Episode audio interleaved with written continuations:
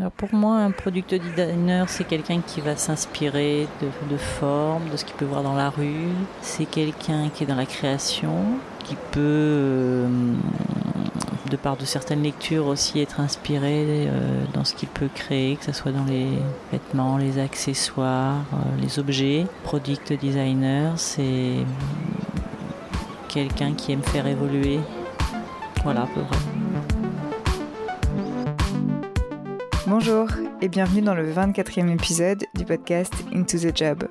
La personne que vous venez d'entendre, c'est ma mère, à qui j'ai demandé de me dire ce que lui évoquait le métier que vous vous apprêtez à découvrir. Qu'est-ce que vous, vous auriez répondu si je vous avais posé la question de savoir ce que fait réellement un product designer? Est-ce que si vous rencontrez pour la première fois votre nouveau voisin et qu'il vous dit qu'il est designer produit, vous sauriez quoi lui dire? Et déjà, pourquoi utiliser les termes anglais pour désigner ce métier? Je dois l'avouer, ce métier pose beaucoup de questions. Premièrement parce qu'il s'agit d'une profession relativement récente, très concentrée dans les capitales comme Paris, et qu'elle est d'abord née dans les agences avant de s'étendre au fur et à mesure euh, dans les entreprises. Ensuite parce que le designer produit fait partie de ces métiers qui se font derrière un ordinateur. Et c'est le cas pour à peu près tous les métiers qui se font derrière un ordinateur. Juste, on a du mal à comprendre ce qu'ils font réellement et concrètement de, leur journée. Alors pour les expliquer aux autres, ceux et celles qui sont euh, designers produits sont souvent obligés de faire des raccourcis. Evan, que j'interroge dans cet épisode, le dit lui-même. Lorsqu'il explique son métier à sa famille, il dit qu'il fait des sites internet. À ceux qui sont un peu plus familiers, il dit que son travail consiste à rendre les sites internet beaux et agréables. Bon, on est sur la bonne piste, mais on est encore très loin de la réalité du métier. Euh, et en, plus, c'est difficile pour les générations qui ont connu le travail sans écran, sans logiciel de création, sans tout l'accès aux millions de ressources en instantané que nous on connaît aujourd'hui. Euh, et sans tout ça, c'est très difficile de, concevoir euh, ces nouveaux métiers. Et c'est difficile aussi de comprendre lorsqu'on travaille dans des secteurs complètement différents, loin du, du secteur du, du digital. En fait, avons-le, c'est juste très difficile, c'est un mystère pour, pour une grande partie de la population. Et les chiffres euh, parlent de même d'ailleurs, puisque malgré toute cette médiatisation, malgré les recrutements en hausse, en 2017, seuls 3% des professionnels français travaillaient dans ce secteur du digital. Ce sont les chiffres de la direction d'animation de la recherche, des études et des statistiques. 3%, c'est encore très peu et c'est normal, ça n'aide pas du tout à, à bien comprendre euh, euh, ces métiers-là. Donc c'est pourquoi je suis très heureuse de vous partager euh, cet épisode parce que je trouve qu'Evan aborde aussi son métier avec beaucoup de simplicité. Il explique comment il travaille avec les autres métiers, que ce soit au niveau commercial, marketing ou encore avec les professionnels euh, qui étudient les habitudes de consommation. Parce que être designer produit, c'est pas que un métier créatif. Ah oui, et une dernière chose, vous l'entendrez, Evan utilise beaucoup de jargon et beaucoup d'acronymes en anglais, mais ne vous arrêtez pas à ça et à ce sujet, tendez bien l'oreille à la fin. Je ne vous en dis pas plus et je vous laisse découvrir avec Evan le quotidien de ceux et celles derrière les sites et les applications sur lesquelles vous vous rendez tous les jours. Bonne écoute.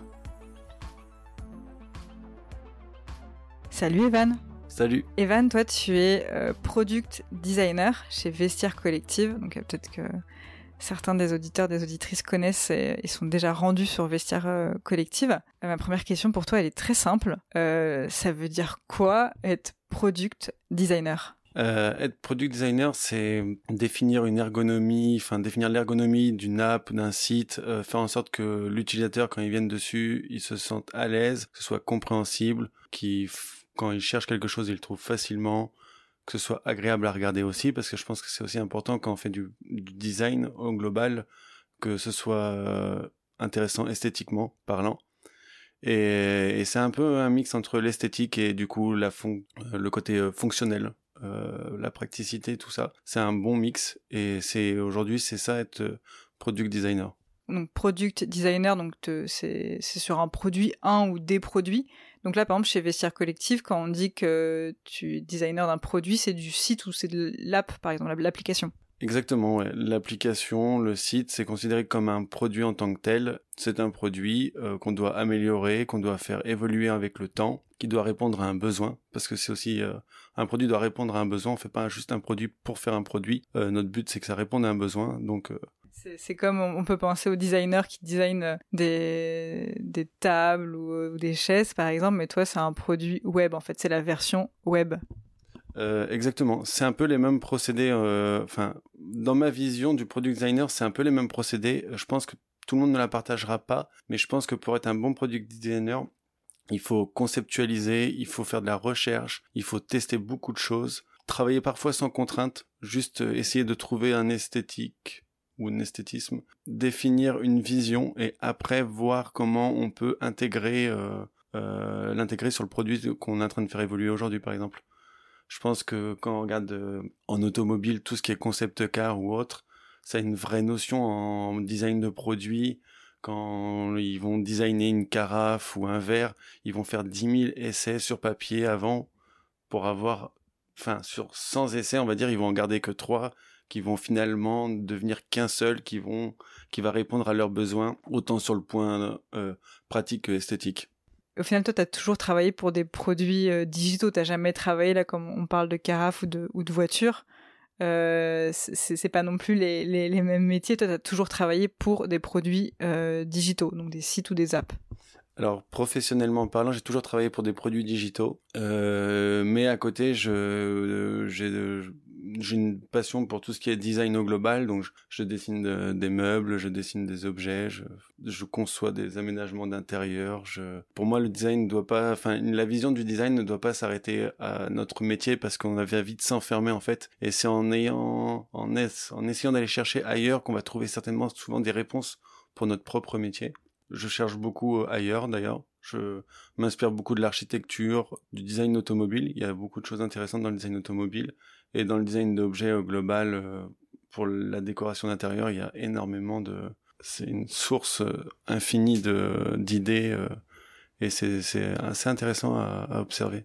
Donc concrètement, toi, tes, tes missions au jour le jour, ça va être quoi? Qu'est-ce que tu vas faire euh, concrètement de, de tes journées? Euh, mes missions au jour le jour, c'est de travailler avec euh, le business, travailler avec les idées d'évolution de la boîte, comment ils vont faire vouloir, enfin comment ils vont vouloir faire évoluer la boîte, qui ont eux des, euh, des idées. Ils veulent travailler sur euh, pas mal de petites choses, comme là actuellement travaille sur euh, un chat pour que les gens puissent échanger entre eux. C'est quelque chose qui a beaucoup été demandé. Je pense que il y a aussi cette écoute du client, donc il y a un peu un un mix de tous les services qui sont et dans le service client, les retours qu'on peut avoir, et dans le business, parce qu'une boîte aujourd'hui, il faut quand même, enfin, qu'elle soit viable, et c'est aussi le but premier d'une boîte, c'est d'être viable, et tous les enjeux qui vont tourner autour. Donc, euh, il peut y avoir de l'amélioration continue de certains, certaines parties. Peut avoir aussi de la conceptualisation de nouvelles Euh, comment on pourrait faire pour euh, gagner plus d'engagement euh, Comment on pourrait faire pour fidéliser encore plus les personnes, qu'elles reviennent Comment on peut les inciter aussi à vendre Parce qu'on est dans un,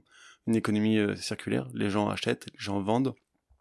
Et on doit essayer d'aller chercher toutes ces petites choses qui font que leur quotidien va être amélioré. On est un service, on doit répondre à des besoins. On doit répondre aux besoins de, gens qui ch- cherchent à vendre, de personnes qui cherchent à acheter. Et on doit aller aussi chercher toutes les idées. On, bench ce qui se fait ailleurs. Euh, c'est aussi important de voir euh, garder toujours ce lien avec la concurrence aussi voir euh, jusque jusque où on peut aller pour les dépasser faire mieux c'est positif pour le pour l'utilisateur d'avoir cette concurrence saine qui s'installe donc voilà mon métier il est de piocher partout de voir tout ce qu'on peut prendre et de faire de conceptualiser de le mettre en place sur le sur les apps et sur le site euh, de façon à conceptualiser euh, et à définir de, de nouveaux services pour faciliter la vie de, des personnes. Si je dois résumer c'est mon métier c'est de, de faciliter la vie et l'expérience euh, des utilisateurs Est-ce que par exemple, toi, quand tu arrives au, au bureau, il y a, quelque chose que tu fais toujours en arrivant au, au bureau euh, et qui rythme un peu euh, tes journées? Euh, ouais, j'ai une équipe. Euh, du coup, le premier truc qu'on fait le matin en arrivant au bureau, c'est de faire une, revue des sujets sur lesquels on va travailler aujourd'hui. C'est déjà la base. Boire mon café aussi, parce que je pense que c'est important de boire son café. Et, euh, et non, on, on échange pas mal. On- je pense que pour que l'équipe fonctionne bien, il faut qu'on échange beaucoup. Et on passe beaucoup de temps à échanger sur euh, notre vision du, du produit on est trois product designers, on est tous les tous les trois une vision différente du produit et je pense que le qu'on on doit piocher là où chacun a des des de- très bon, euh, comment dire, très bonne capacité, à des facilités, euh, des sujets qu'il a déjà abordés. On doit les piocher, on, fusionne un peu tout ça et, c'est un peu notre routine du matin, le petit DSM et les échanges et les échanges autour de, de ça. Donc tu disais donc tu as ton équipe et tu es aussi beaucoup en lien avec les autres métiers en, en interne. Et du coup, comment ça se passe? Dire que tu travailles aussi avec... parce que en même temps, je comprends bien qu'il faut prendre les idées de tout le monde, mais on est bien d'accord que tu vas pas personne ne peut satisfaire tout le monde. Et à un moment, comment est-ce que toi tu t'organises avec eux euh, Est-ce que tu te dis bon voilà, je fais un point avec telle équipe ce jour-là et puis telle équipe ce jour-là Comment ça se passe ton travail en gros avec euh, avec les autres? Alors j'ai la chance d'avoir euh, deux personnes qui sont au-dessus de moi, qui sont des VP Product, qui eux aussi des gros, des gros. Juste VP, c'est pour vice-président, ouais, vice-président qui s'occupe du. En gros, c'est euh, ceux qui gèrent le produit. Et du coup, ils ont déjà leur rôle de dégrossir un peu les sujets, euh, de prioriser en fonction de, des priorités du corps aussi, parce que c'est important que ça suive aussi la vision euh, globale du CEO et de, tous les membres du corps. Et puis, eux définissent déjà pas mal de tri entre est-ce que c'est vraiment pertinent de faire ça, est-ce que c'est vraiment pertinent de faire ça maintenant. Généralement, les sujets sont rarement mis de côté, ils sont juste prioriser. On est obligé de prioriser. On peut pas. On a encore une petite boîte. On est 400, euh, 500. Euh, même si ça paraît beaucoup pour euh, pas mal de personnes. Au final, pour une boîte comme Vestiaire Collectif, c'est pas si gros que ça. C'est même plutôt une taille moyenne. Enfin, ça c'est pas. On prend une boîte comme Zalando. Je pense qu'on est plus sur les 10 000 employés que sur les 500. Donc, il y a quand même une échelle qui est complètement différente et euh, du coup on priorise nos sujets c'est important et on, échange beaucoup avec les producteurs. Est-ce que c'est euh, enfin les, les VP est-ce que c'est important euh, d'aller là? Des fois il y a des sujets où je peux moi être persuadé que c'est vraiment important d'y aller. Donc on voit comment on peut les faire rentrer dans la roadmap. Mais au global ils ont une vision aujourd'hui qui est vraiment pertinente pour la boîte en tout cas et c'est ça, facilite la vie en tout cas pour les product enfin pour nous les product designers ça nous facilite la vie.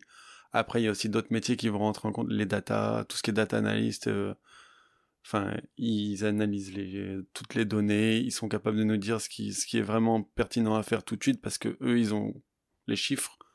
On a beaucoup d'idées mais les, vraiment les chiffres euh, apportent beaucoup de réponses euh... c'est les chiffres des usages Ouais, les chiffres des usages, ouais. Le, le, le trafic, est-ce que les, les gens, euh, combien de temps ils restent sur la page, euh, est-ce qu'ils trouvent ce qu'ils, est-ce que ce qu'ils cherchent sur la page? C'est tout ça, c'est toutes les analyses qu'on va avoir euh, autour de ça. Avoir une bonne suggestion de produits, il y a toute une analyse qui est faite pour aider aussi les gens à trouver les bons produits. Ça, c'est vraiment quelque chose qui est important et on, on, puise dans tout ça pour euh, pour euh, faire et on fait aussi pas mal de tests utilisateurs pour voir comment les gens quand on teste des nouveaux produits comment ils l'assimilent est-ce que c'est c'est bon pour eux? Enfin je pense que ce que beaucoup de boîtes font mais les tests utilisateurs sont au cœur aussi de notre métier pour le coup et ils définissent au final pas mal euh, ce qu'on doit prioriser. Parce qu'il y a pas mal de sujets où on va se dire ça c'est important pour l'utilisateur. Et au final quand on fait les tests c'est pas si important que ça pour lui. Alors que des trucs qu'on aurait potentiellement sous-estimés vont prendre une importance beaucoup plus grande euh,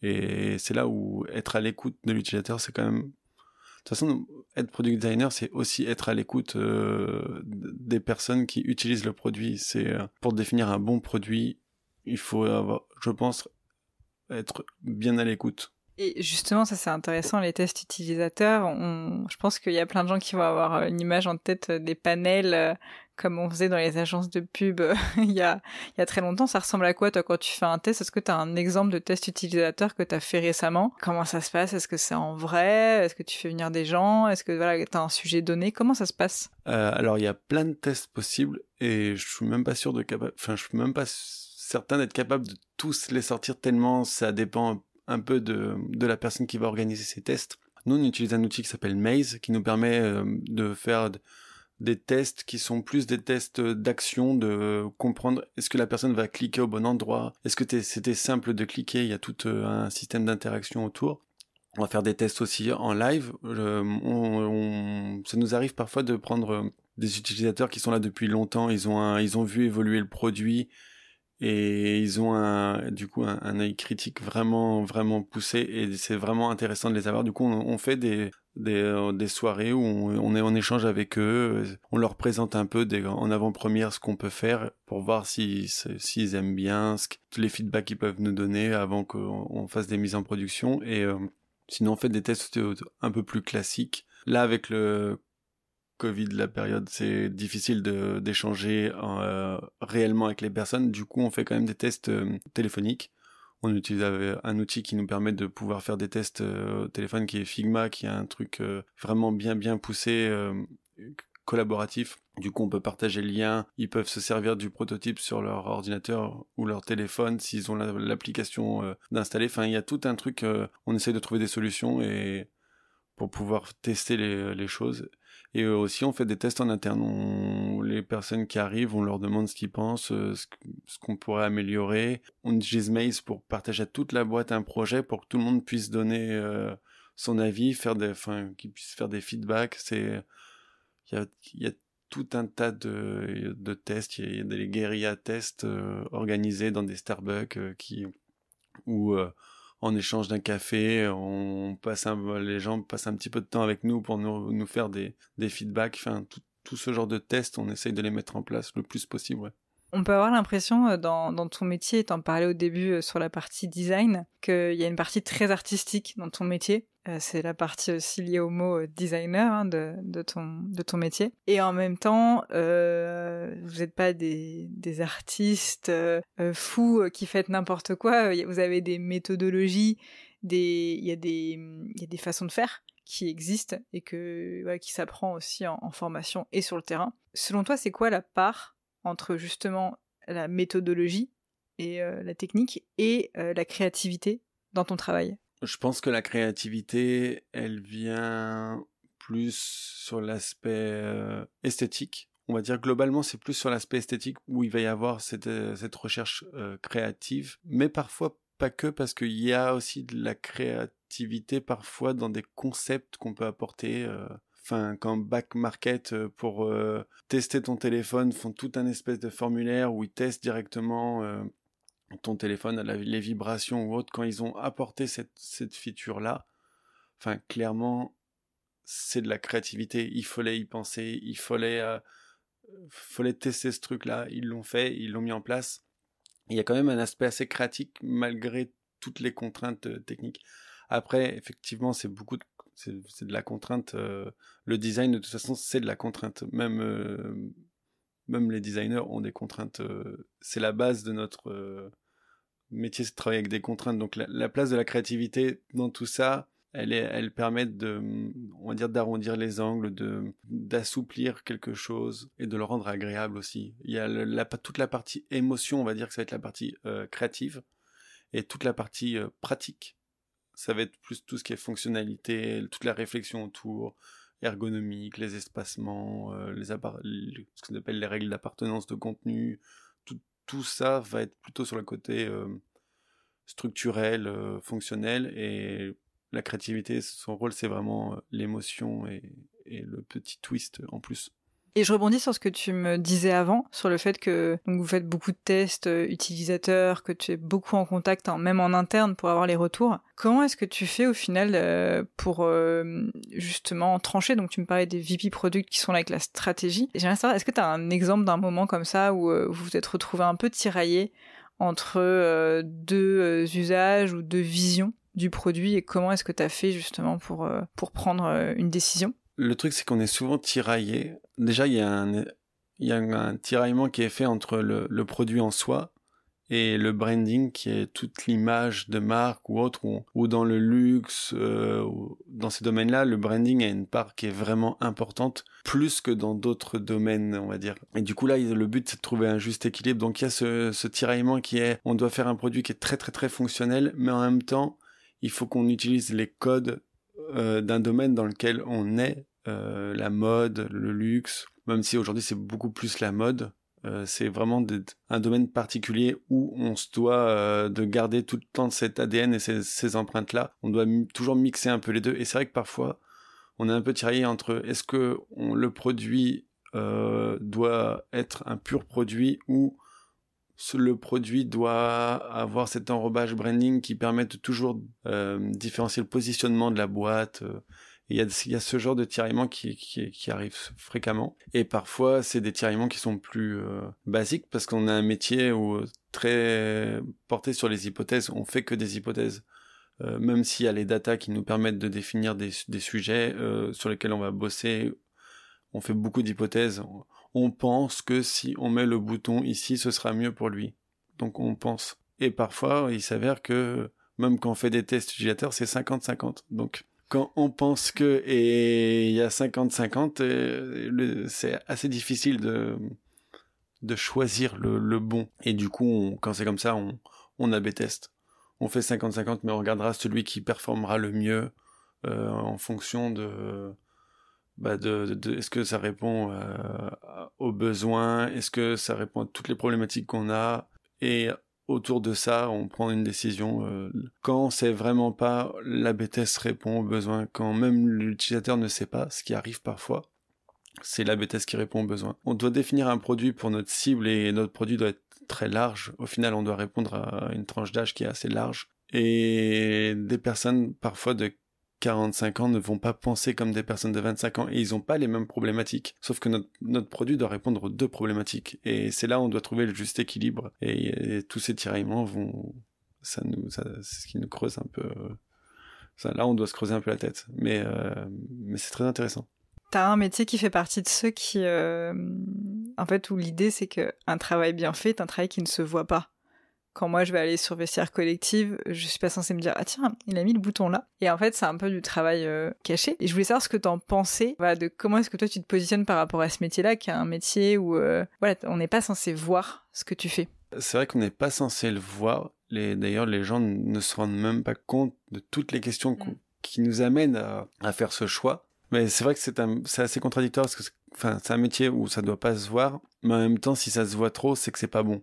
Mm. Donc, on doit se fondre dans le décor en, il faut pas que les personnes se disent ah mais pourquoi ils ont mis ce bouton là euh, ah mais ce bouton là il est gênant ah mais euh, pourquoi l'image elle prend tout l'écran on voit on voit rien. Enfin on doit trouver un juste équilibre sans qu'ils se posent de questions. Il faut pas que le se pose trop de questions parce que enfin c'est bien de se poser des questions mais leur leur but là c'est de trouver ce qu'ils recherchent et c'est pas de se poser dix mille questions. Donc effectivement c'est assez contradictoire. On doit se, on doit se fondre clairement on doit passer inaperçu mais en, rendant énormément de services. C'est, c'est paradoxe, non? C'est ça, un paradoxe. C'est, c'est intéressant. Et aussi, ce qui est intéressant, c'est que à la fois, tu dois faire attention à des tout petits détails. Et comme tu disais, euh, il y a plein de gens qui se posent pas la question de savoir euh, comment vous avez fait. Juste, ils vont sur le site et ils apprécient l'expérience ou ils ne l'apprécient pas. Et justement, c'est tu navigues tout le temps entre l'attention aux détails et en même temps à l'expérience globale du produit. Donc, en fait, tu, tu zoomes et tu dézoomes tout le temps, quoi. C'est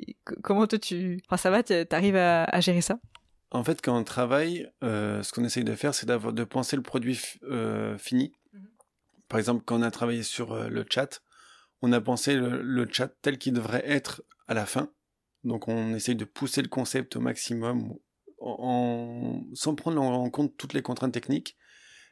Et une fois qu'on a défini ça, on se dit comment va être le concept dans un dans un premier temps. Et là, on vient redécouper et on avance comme ça, où on redécoupe tout et petit à petit, on arrivera euh, au produit euh, final. Alors j'imagine que quand tu parles de ton métier à des inconnus ou même euh, à ta famille, il y a une version vulgarisée de ton métier. Et justement, je voulais savoir comment est-ce que t'en parles? Est-ce que tu dis toujours vraiment ce que tu fais ou comment tu t'arranges pour le faire comprendre? Alors, ce qui est différent, c'est que déjà, ma famille je leur dis que je, je, fais des sites internet. Voilà. je, je leur parle même pas d'application, je parle, je rentre pas dans tout, je fais des sites internet. Euh, mon métier, c'est de, de faire des choses jolies sur internet. Euh, pour les amis euh, qui sont un peu plus proches du domaine sans être dans le domaine, je leur dis que mon travail, il est de travailler sur l'expérience quand même. Je, je, rentre un peu dans les détails parce qu'ils sont à même de, de comprendre un peu plus parce que j'ai des amis qui sont en architecture ou autre et ça leur ça leur parle tous ces, domaines-là. Donc on peut plus facilement échanger sans rentrer à fond dans les détails parce que si je leur dis oui alors euh, là on a une grosse problématique qui est un, bout, un bouton, c'est des choses qui font les pourquoi vous prenez la tête sur des trucs comme ça, mettez un bouton et c'est tout. Et c'est, mais c'est plus facile déjà d'arriver. Il y a, il y a des chocs, enfin, il y a clairement des générations euh, où c'est plus les générations sont anciennes entre guillemets, enfin plus on va aller loin dans les générations, dans l'écart entre les générations, plus on, c'est plus c'est bien grossier un peu. On, fait des sites internet, on fait le beau euh, pour les sites internet. On rentre pas dans tous les détails autour. Plus on est proche et plus on peut communiquer. On est, euh, je suis assez proche de la génération. Euh, je suis même plus ou moins dedans, Instagram ou autre. Ils savent ce que c'est que les produits. Ils voient les évolutions. Il suffit de voir les dernières redesigns de Facebook. Ils voient tout ça. Donc ils sont conscients des changements sur Internet et des changements euh, où sont souvent les gens sont souvent réfractaires et finissent par s'y habituer en disant à la fin ah en fait c'est mieux maintenant il y a toujours ce, ces, chocs et il faut donc ils sont habitués à avoir des changements de site à avoir des et c'est plus facile pour eux de comprendre. D'ailleurs, euh, je, rebondis là-dessus parce que je trouve ça hyper intéressant les sites comme ça qui font des changements de euh, d'image, euh, de, ce qu'on appelle du branding. Donc le branding, c'est la marque. Toi, j'imagine que tu as dû euh, parfois travailler sur des changements de, de, produits, donc de sites assez importants, et qui parfois on se dit oh non, j'aime pas, j'aimais mieux avant. Comment tu toi, comment tu te positionnes par rapport à ça Est-ce que t'aimes travailler justement sur ces grosses refontes et comment t'amènes les gens justement à, à, que ce soit pas trop dur en termes d'expérience? Alors, travailler sur les grosses refontes, c'est clairement ce que je préfère. Garder le besoin et réussir à faire un, un produit qui est complètement différent, sans perdre les gens, en les gardant, en essayant même de les inclure dans, ce, dans, ce, dans cette refonte et cette restructuration d'un site, c'est vraiment passionnant. J'ai eu l'occasion de faire trois fois quand j'étais chez Lacoste. Je travaillais chez Lacoste et on a fait le site évoluait tout le temps au début, c'était vraiment passionnant et on a on apprend beaucoup euh, donc au, bout de trois refontes euh, de sites on se dit on, cherche quelque chose on commence à, trouver et de toute façon un site ou une app n'est jamais vraiment mûr euh, en termes de design parce que ça va trop vite la société va trop vite le design va trop vite les, supports vont trop vite. il y a dix ans, c'était difficile de parler d'iPad, de se projeter, de regarder un site sur une télé. Enfin, les supports sont tellement évolués que le design doit évoluer aussi vite. Et effectivement, il y a toujours parfois ce côté un peu euh, j'aime pas le changement, je veux pas de changement, je, je suis perdu, je ne m'y retrouve pas, et puis au bout d'un certain temps, les gens disent ah en fait c'est mieux maintenant, euh, c'était juste un temps d'adaptation, euh... mais je pense que dans tous les domaines il doit y avoir cette, ce, ce, dans tous les domaines en tout cas qui sont portés sur l'esthétique, où les gens se sont habitués à un certain esthétique, à partir du moment qu'il y a un changement, c'est quand même assez euh, difficile pour eux. Et même pour nous, je pense, le changement, c'est quelque chose qui, on se prépare pas au changement. Et quand le changement arrive, on doit s'adapter. Et je pense que l'être humain n'est pas forcément quelqu'un qui adore s'adapter tout le temps. Donc, il faut toujours regarder quand même quelques, quelques racines, histoire de dire euh, ne pas trop perturber. Je pense qu'un bon redesign, c'est un redesign où il peut y avoir un choc au début qui va faire ah et euh, et après où les gens vont se dire en fait non ça je je enfin je reprends mes habitudes vite. Au bout de deux trois jours ils se disent ah mais en fait non c'est c'est plus simple. En fait c'est mieux. Ah en fait euh, je me sens mieux sur le site. C'est plus aéré. Enfin il y a tout ce truc à prendre en compte. Et, c'est vrai que c'est c'est toujours un peu délicat les redesigns. Mais c'est ce qu'il y a de plus intéressant je pense dans notre domaine. Euh, non mais c'est hyper intéressant parce que t'as un métier justement qui n'a presque que de valeur dans ce changement permanent, alors qu'on a des métiers où, euh, tu vois, euh, la comptabilité, je suis pas sûre que les méthodes elles changent tous les quatre matins, et c'est hyper structurant, je trouve, pour euh, pour ton métier, donc c'est c'est hyper intéressant. Et ça m'amène aussi à ma à ma dernière question qui et on l'a entendu là parce que product designer c'est un terme anglais parce qu'on est aussi beaucoup sur des des nouveaux métiers ce qu'on appelle les métiers euh, du numérique, du web, euh, bref, il y a plein d'appellations différentes. Mais en fait, pourquoi on dit pas euh, designer produit? Et en fait, pourquoi, selon toi, il y a aussi, on utilise beaucoup de termes anglais, puisque oui, certes, ces métiers existent, pardon, dans les pays anglo-saxons, mais pourquoi, selon toi, on n'utilise que des termes anglais pour désigner les métiers dont, dont le tien? Parce que Startup Nation, on est dans, enfin, on est dans un domaine qui a, qui est quasiment le domaine de la startup. Aujourd'hui, tous les termes sont anglicisés parce que on est dans des domaines euh, numériques où, tout est quasiment en anglais. Les startups, ce qui est bien dans les startups au global, c'est le côté euh, multi-ethnique, euh, international. Et comme il y a international, il y a beaucoup de, de, termes qui vont être anglais. Il y a beaucoup de, de réunions qui vont être que en anglais parce que parce que je pas enfin je prends l'exemple de Vestiaire mais il y a énormément de d'origines différentes. Et c'est c'est enfin c'est fou on apprend tous les jours. Euh, il y a beaucoup de, de russes d'anglais euh, américains italiens. On est un peu dans tous les on est sur tous les continents. Donc ce côté startup nation c'est aussi cette ouverture sur les, les autres cultures euh, qui qui est à, présent à fond dans les startups et comme la langue internationale c'est l'anglais, je pense que c'est aussi pour ça que tous les termes sont euh, anglicisés. Euh. D'ailleurs, un DSM, le DSM c'est l'anglais. Enfin, tout est en anglais. On fait des, on fait des meetings. Des fois, il y a même des trucs qui sont presque ridicules.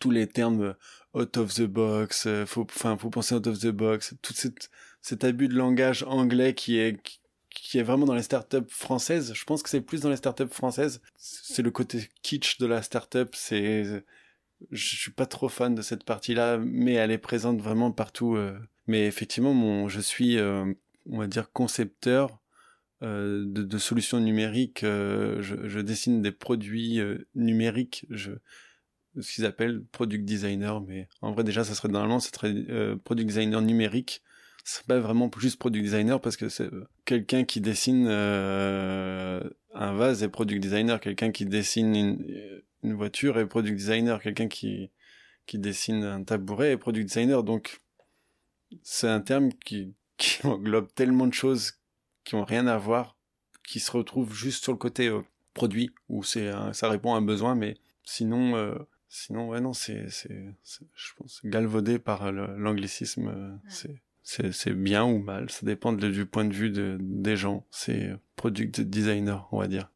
Et peut-être juste une dernière question, je sais elle est vaste, mais euh, ça m'a donné envie de te la poser euh, quand tu me parlais de la Startup Nation qui était euh, tournée vers l'international. Est-ce que le design, justement, c'est c'est un langage international? Parce qu'au final, tellement, tu me disais déjà, t'as entre quelqu'un qui a 45 ans et 25 ans, t'as pas les mêmes usages, mais alors attends, entre quelqu'un qui habite peut-être au Mexique et quelqu'un qui habite en Pologne, mais c'est pas du tout les mêmes usages. Alors les usages vont être complètement différents et et en fait, si on veut vraiment faire un bon produit, il faut faire un produit par région du monde parce que l'Inde, la Chine, le Japon vont pas vont pas avoir la même façon d'utiliser une application ou un site. L'Europe, euh, déjà en Europe, euh, les Allemands et les Français n'ont pas la même euh, culture des, des sites e-commerce ou autres. Donc il y a tout un, c'est déjà différent en Europe alors à l'échelle internationale. Alors oui, on fait un produit qui essaie de répondre à peu près à tout parce que faute de moyens aussi. Mais si,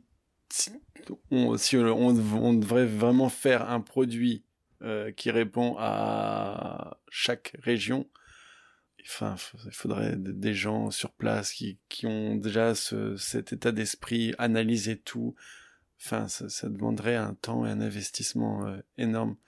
Il n'y a pas de produit, euh, il y a, on va dire, on essaie de créer une base de produits et après on ajuste en fonction d'eux, mais on va dire que la base, ça va être le plus important. Après, le plus important, c'est qu'ils répondent aux besoins et si on a la chance de faire un produit qui répond à tous les besoins sur Terre, on va dire, et plus, euh, parce qu'il y a des gens qui sont euh, autour de la Terre et qui ont aussi des produits euh, utilisés, les gens qui sont dans l'espace.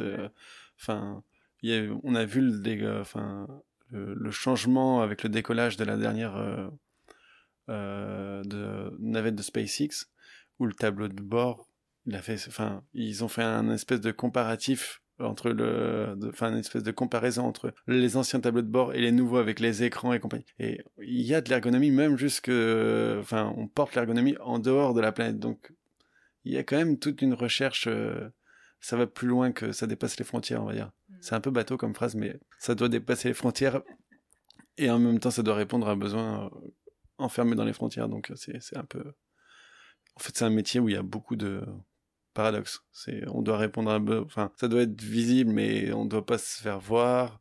Ça doit répondre à un besoin, mais ça doit, enfin, besoin localisé, mais ça doit dépasser les frontières. Enfin, il y a tout un tas de contradictions c'est ce qui fait que c'est intéressant surtout. C'est quoi en fait les usages des Français? Est-ce qu'il y a des choses qui se démarquent en France par rapport à d'autres pays selon toi sur nos, usages? Toi tu connais surtout le e-commerce. Est-ce que dans le e-commerce en France on a des, des habitudes typiquement françaises? Ce qui est difficile c'est que les habitudes, je pense que depuis que que Zalando a débarqué avec des, des services vraiment euh, impressionnants comme euh, le fait d'acheter et euh, de payer que sur facture, donc tu, si tu payes que ce que tu gardes ou autre, et qu'ils ont aminci la frontière entre le physique et le réel. Ils ont aussi uniformisé un peu l'expérience en Europe et les standards en Europe de service. Et du coup, il n'y a pas le français, on va dire, ça se démarque pas spécialement de l'allemand, même s'il est un peu plus souple. Je pense que toutes les personnes qui travaillent en e-commerce te diront que l'Allemagne c'est très difficile parce que euh, en Allemagne euh, le paiement sur facture existe depuis longtemps. Euh, et donc c'est déjà des, pays où ils ont l'habitude d'acheter sur un site, ils vont prendre 10 produits pour en garder qu'un. Sauf que c'est toi qui payes la livraison, c'est la boîte qui paye la livraison et le retour et, et ça a un coût sur chaque produit. Donc t'impactes ça à chaque fois c'est difficile de d'y aller. Et ils ont des systèmes de paiement euh, qui est un peu différents. Enfin, ils ont des paiements bah, sur facture, donc c'est des paiements qui décalés, donc ça pas, pas de trésorerie. Enfin, il y a plein de trucs qui rentrent. On n'a pas ça en France. Et enfin, si maintenant on a ça avec Zalando, mais tout le monde ne s'adapte pas encore. Donc, euh, ils ont une petite longueur d'avance sur les services sur ça. Mais ils vont mettre un standard qui est très haut euh, pour le coup Merci beaucoup, euh, Evan, pour euh, ce tour d'horizon sur, euh, sur ton métier. J'espère que tous ceux qui ne se posaient pas de questions en allant sur Festière Collective ou sur d'autres sites comprendront maintenant qu'il y a un vrai travail derrière tout ça. Merci beaucoup. Merci et que les personnes qui écoutent n'hésitent pas à nous contacter pour, des, pour faire des retours, des feedbacks. On est toujours preneur. plus on a de retours et plus mieux, enfin, mieux on fait avancer les choses.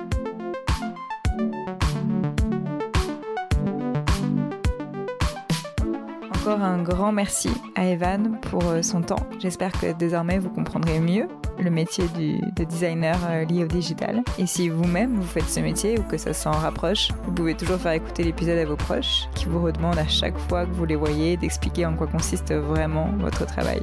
Si le podcast vous a plu, et c'est sûrement le cas si vous êtes encore ici avec moi, allez mettre 5 étoiles sur iTunes et si vous voulez m'aider, parlez-en autour de vous et partagez-le. Bonne reprise à ceux et à celles qui reprennent le travail après une pause estivale et à dans 15 jours pour un nouvel épisode.